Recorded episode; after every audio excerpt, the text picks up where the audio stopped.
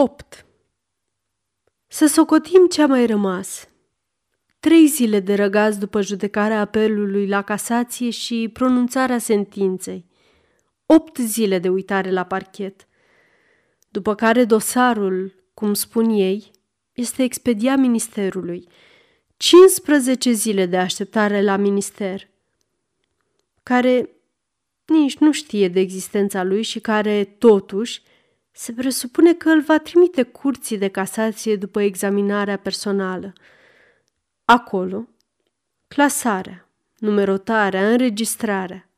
Ghilotina este aglomerată și nu poți trece sub ea decât când ți-a sosit rândul. 15 zile veghezi să nu fii victima vreunei nedreptăți. În cele din urmă, curtea se adună de obicei într-o joi, respinge 20 de apeluri în masă și reexpediază totul ministrului, care le retrimite procurorului general, care le retransmite călăului. Trei zile. În dimineața celei de-a patra zi, substitutul procurorului general își spune, înodându-și cravata. Ar fi cazul să îi sprăvim cu afacerea asta.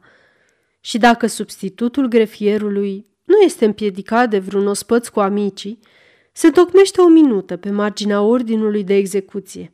Acesta este redactat, punct la punct, expediat și în ziua următoare în zori încă poți auzi în plas de greve izbituri de ciocan în scheletul ghilotinei și crainicii răgușiți urlând la răscruci să-și spargă plămânii. În total, șase săptămâni. Fata avusese dreptate. Ori iată, cinci săptămâni, șase poate, nu îndrăznesc să fac socoteala. De când mă aflu în celularul din besetră și mi se pare că nici trei zile n-au trecut de joi.